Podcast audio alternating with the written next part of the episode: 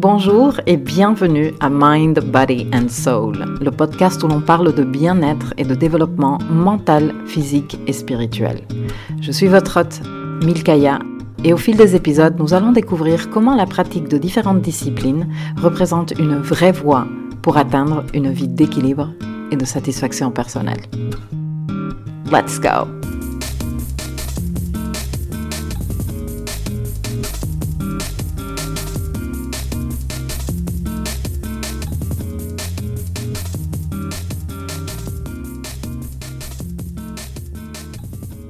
Bonjour, j'espère que tu vas très bien.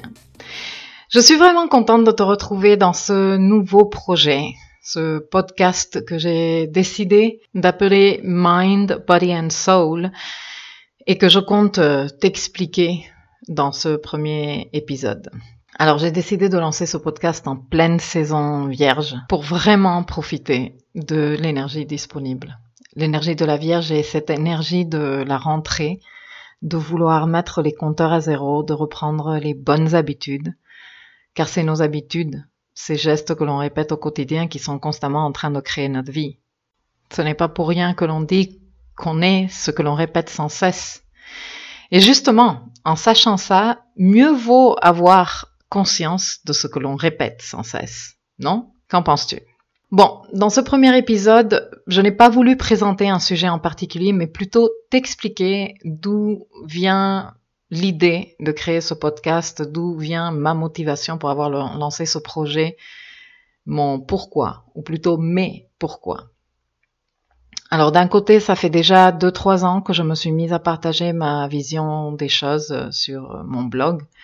Et depuis je pense, plus d'un an et demi, je suis plutôt active sur les réseaux sociaux. J'aime beaucoup parler euh, d'astrologie et surtout partager mon approche et ma compréhension de cette discipline qui est, à mon avis, trop souvent trop peu étudiée et trop vite, trop mal jugée.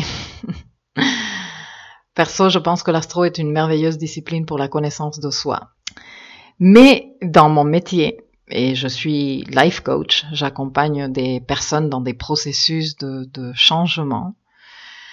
Je suis amenée à parler avec beaucoup de personnes, des personnes différentes, avec des besoins différents, des questionnements de la vie différents et des objectifs dans la vie différents.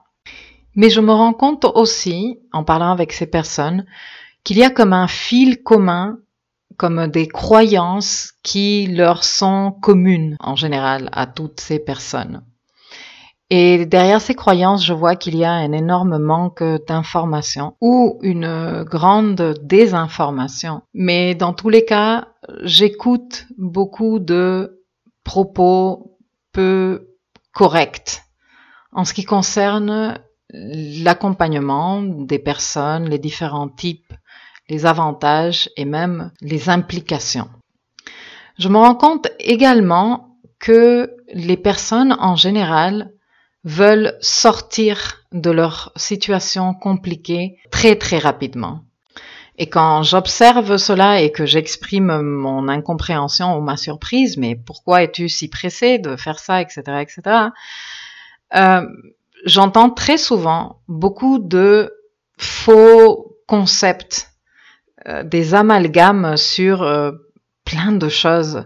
Comme non, c'est parce que je sais que c'est dans ma tête et donc si c'est dans ma tête, je devrais rapidement m'en défaire, non Par exemple. Ou alors des idées sur les différentes disciplines et les différentes euh, approches psychologiques, par exemple, qui sont très loin d'être vraies. Comme s'il y avait toute une croyance silencieuse autour de la connaissance de soi et du travail sur soi qui rendrait tout cela très obscur. je ne sais pas si je m'explique. Alors bien sûr qu'en consultation, moi, j'essaye de corriger ces idées et d'expliquer, de donner suffisamment de, de preuves, de renvoyer vers suffisamment de bouquins intéressants qui donne les bonnes informations pour que peu à peu les personnes commencent à s'ouvrir.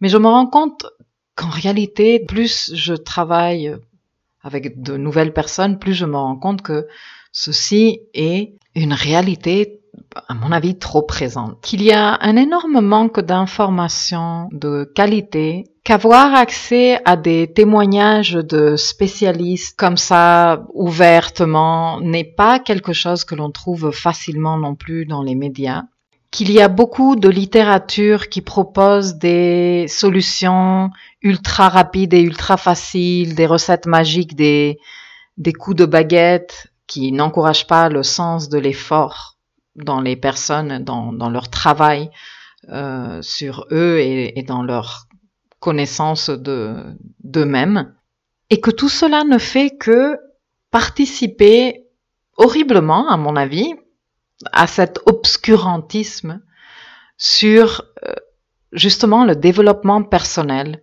et le dépassement de soi.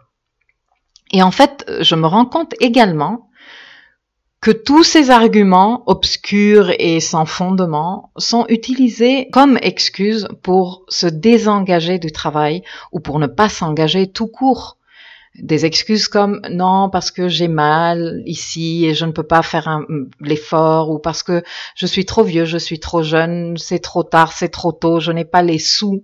J'ai déjà testé et ça n'a pas marché.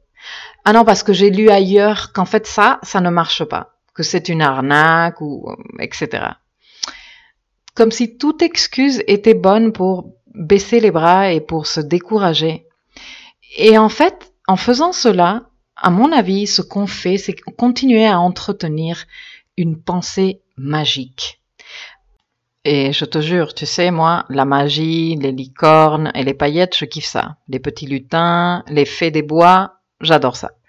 Mais je trouve que quand il s'agit du travail sur soi, de chercher son épanouissement, de, de se dépasser, la pensée magique n'aide absolument pas. Parce qu'elle déresponsabilise parce qu'elle nous met dans une position de victime face aux circonstances de la vie, parce qu'elle nous enlève le pouvoir de prendre la main et de changer le cours des événements ou même de notre existence.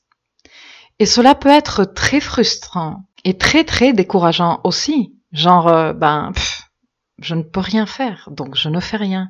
Mais je continue à être dégoûtée de ma vie parce que je n'aime pas ma vie. Mais comme je me sens coincée, je ne sais pas comment sortir. J'ai lu ici et j'ai lu là que ça ne marche pas, que ce n'est pas comme ça qu'il faut faire. Je me renseigne très superficiellement et je lis de tout et son contraire. Et dans toute cette amas d'informations, ou plutôt de désinformation, eh bien, je me perds et je ne trouve pas d'issue. Personnellement, je pourrais démonter toutes les excuses que j'ai citées plutôt une par une. Mais il y en a une que je veux reprendre pour approfondir un tout petit peu qui est celle de non mais j'ai déjà testé et ça n'a pas marché parce que je l'écoute très souvent. Non mais j'ai fait déjà de la psychothérapie mais mais ça n'a pas marché. Non mais parce que je suis déjà allé faire de la sophro mais ça n'a pas marché. Et moi, à chaque fois, je pose les questions suivantes parce qu'elles sont vraiment importantes. Comment as-tu testé? C'est-à-dire ton expérience avec cette discipline en particulier se résume à quoi concrètement? Parce que j'ai entendu des réponses à cette question. Non, parce que je suis allée à un événement où il y avait plusieurs professionnels du développement personnel et euh, ben voilà, j'ai eu droit à 10 minutes de sophro. Et moi, mais avec 10 minutes de sophro ou même une séance, comment espères-tu que ça marche Tu vois? Ma deuxième question est pendant combien de temps? La suivante est à quelle fréquence et à quelle régularité? Alors, est-ce que tu as vu un sophrologue pendant plusieurs mois à une régularité de une fois par mois ou une ou deux fois par mois? Et puis, en plus de ces trois questions, c'est-à-dire quelle est ton expérience, comment as-tu testé, pendant combien de temps et à quelle fréquence ou à quelle régularité, quel était ton niveau d'engagement avec toi-même lors de ce processus? Et tu sais, Arrivé à cette dernière question, les gens ont tendance à bloquer. Non, mais oui, mais j'avais envie de changer, mais et je, ce que je suis sur le point de, de dire ici, ce n'est, ce n'est même pas un avis, c'est une conviction prouvée empiriquement nombre de fois sur moi-même qui me fait accompagner et sur plein d'autres personnes que je connais, que moi-même j'ai accompagné ou que je connais professionnel ou personnellement. Si tu as testé un type d'accompagnement et ça n'a pas marché, je suis pratiquement sûre à 99% que c'est parce que tu n'as pas testé, entre guillemets, suffisamment longtemps. Vraiment. Si tu as testé et que ça n'a pas marché, c'est parce que tu n'as pas testé suffisamment longtemps. Et donc, arrivé à cette question, je me retrouve souvent avec la réponse, ouais, bon, en fait, c'est que je n'ai pas eu la motive. Je me suis découragée rapidement, je ne voyais pas de résultats, moi j'ai besoin de garanties, et si on est en train de m'arnaquer, et si on est en train de me, de me prendre l'argent pour rien du tout. Et là, à nouveau, je observe des, des amalgames que, que je souhaite clarifier au cours des épisodes, des interviews et des sujets que je compte euh, explorer dans ce podcast. Mais pourquoi se fier à la motivation? La motivation est une variable zéro fiable. On ne peut pas se reposer dessus on ne peut pas compter sur elle pour faire les choses, surtout les choses importantes comme le travail sur soi. Tu vois, quand tu es coincé depuis, je dirais, plus de six mois dans une situation émotionnelle, professionnelle, personnelle, qui ne te convient absolument, qui te rend malheureux ou malheureuse, qui t'énerve, qui te désespère, qui te frustre, et que tu veux t'en sortir, il faut quand même te prendre toi-même et prendre la situation suffisamment au sérieux pour que le travail que tu décides de faire sur ça ne dépende pas de ta motivation. La motivation vient et va et dépend d'un nombre de variables qui ne devraient pas t'intéresser et que tu ne devrais même pas considérer pour te décider à agir. Donc ça d'un côté en ce qui concerne la motivation. Et en ce qui concerne le sujet des garanties, j'ai disons deux positions par rapport à ça complémentaires. D'un côté, je pense qu'en fait il faut se faire confiance et il faut faire confiance aux personnes que la vie met devant nous. Si toi, tu es prêt ou prête à travailler sur toi, si tu es prêt ou prête à sortir de cette situation qui te désole ou qui te dégoûte ou qui que tu trouves usante dans ta vie, sois dans l'accueil et la certitude que tu vas trouver la personne juste pour faire ce travail que tu as besoin de faire sur toi, que c'est cette personne qui va te donner les clés. Sois dans cette confiance et cette certitude. Mais tu peux aller encore plus loin dans cette confiance et cette certitude.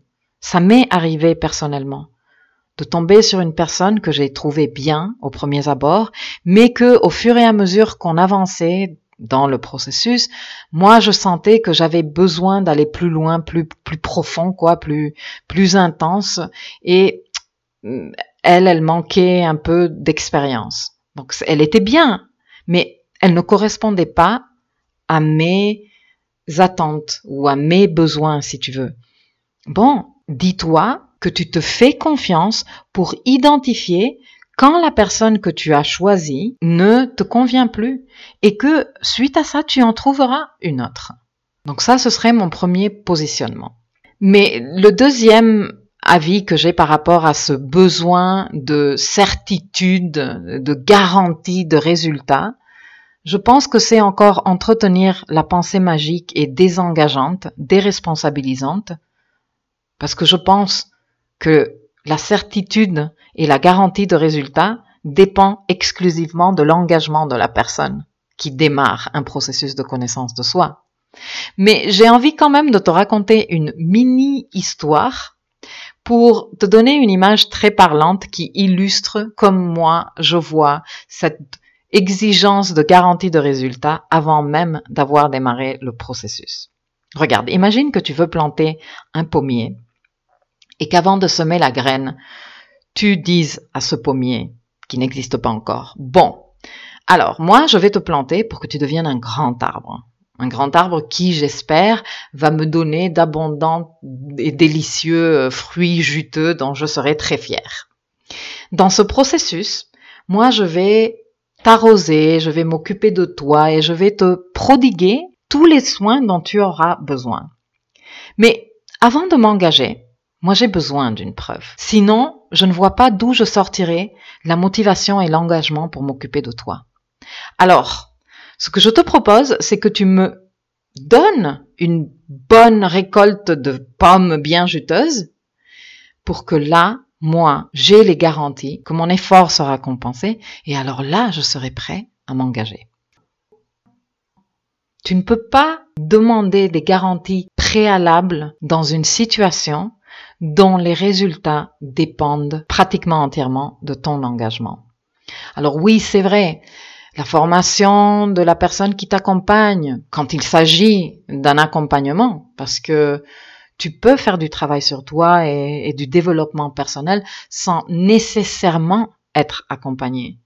Donc il ne s'agit pas seulement du professionnalisme et de la qualité de la personne qui t'accompagne. Oui, d'un côté, c'est ça.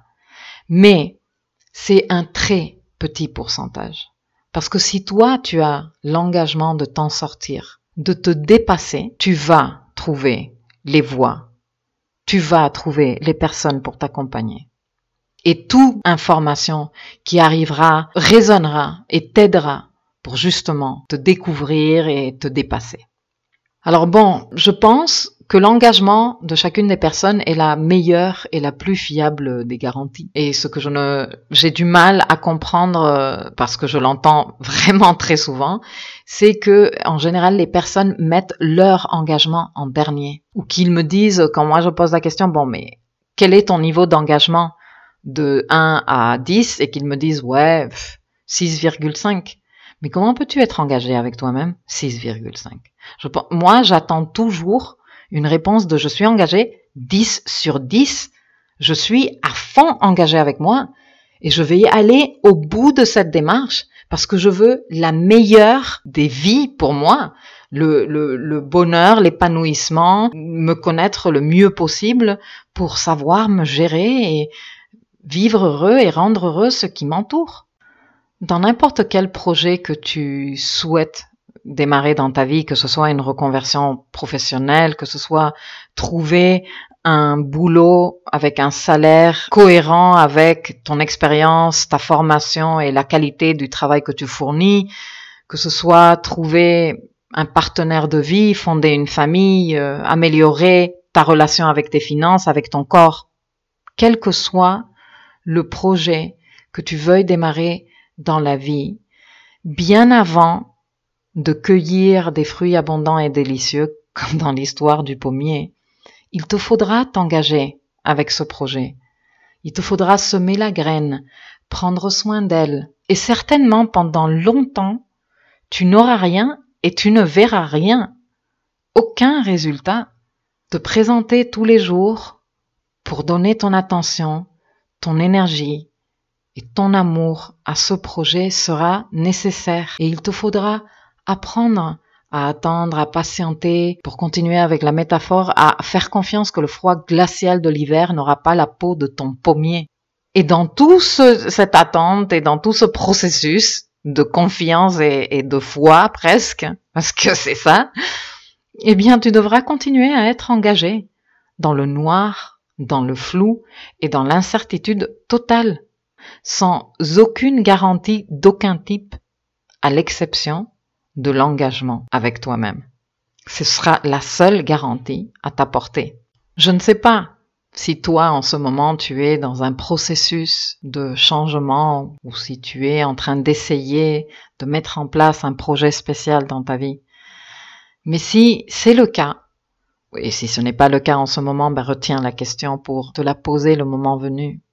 Mais je pense qu'il est très très important de se poser la question quel est mon niveau d'engagement avec moi-même et comment je le démontre, comment je l'exprime?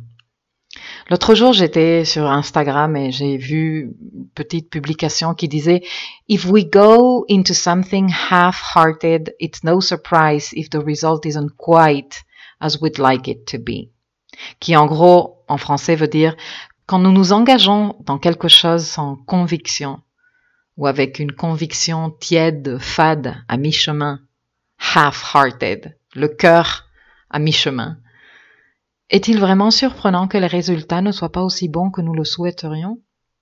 Moi, je pense que non. Moi, franchement, j'ai lu cette phrase et j'ai dit, mais bien sûr.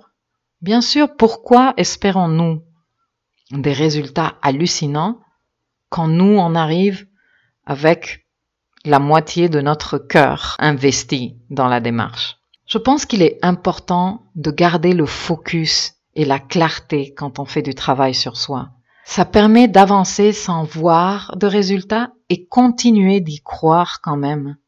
C'est cela qui te porte ensuite vers les résultats. Parce qu'en fait, le prix, la récompense de, de, tout ce travail, du travail sur soi, ne réside pas tant dans ce que tu vas finalement obtenir ou réussir ou remporter ou décrocher si c'est un diplôme ou, combler ou, satisfaire, tu vois, ce, ce n'est pas vraiment le poste de travail, ce n'est pas vraiment le fait que tu finalement réussisses à avoir des finances saines et solides, ce n'est pas vraiment que tu réussisses à perdre du poids ou à gagner du poids ou avoir le corps qui te correspond et qui te plaît.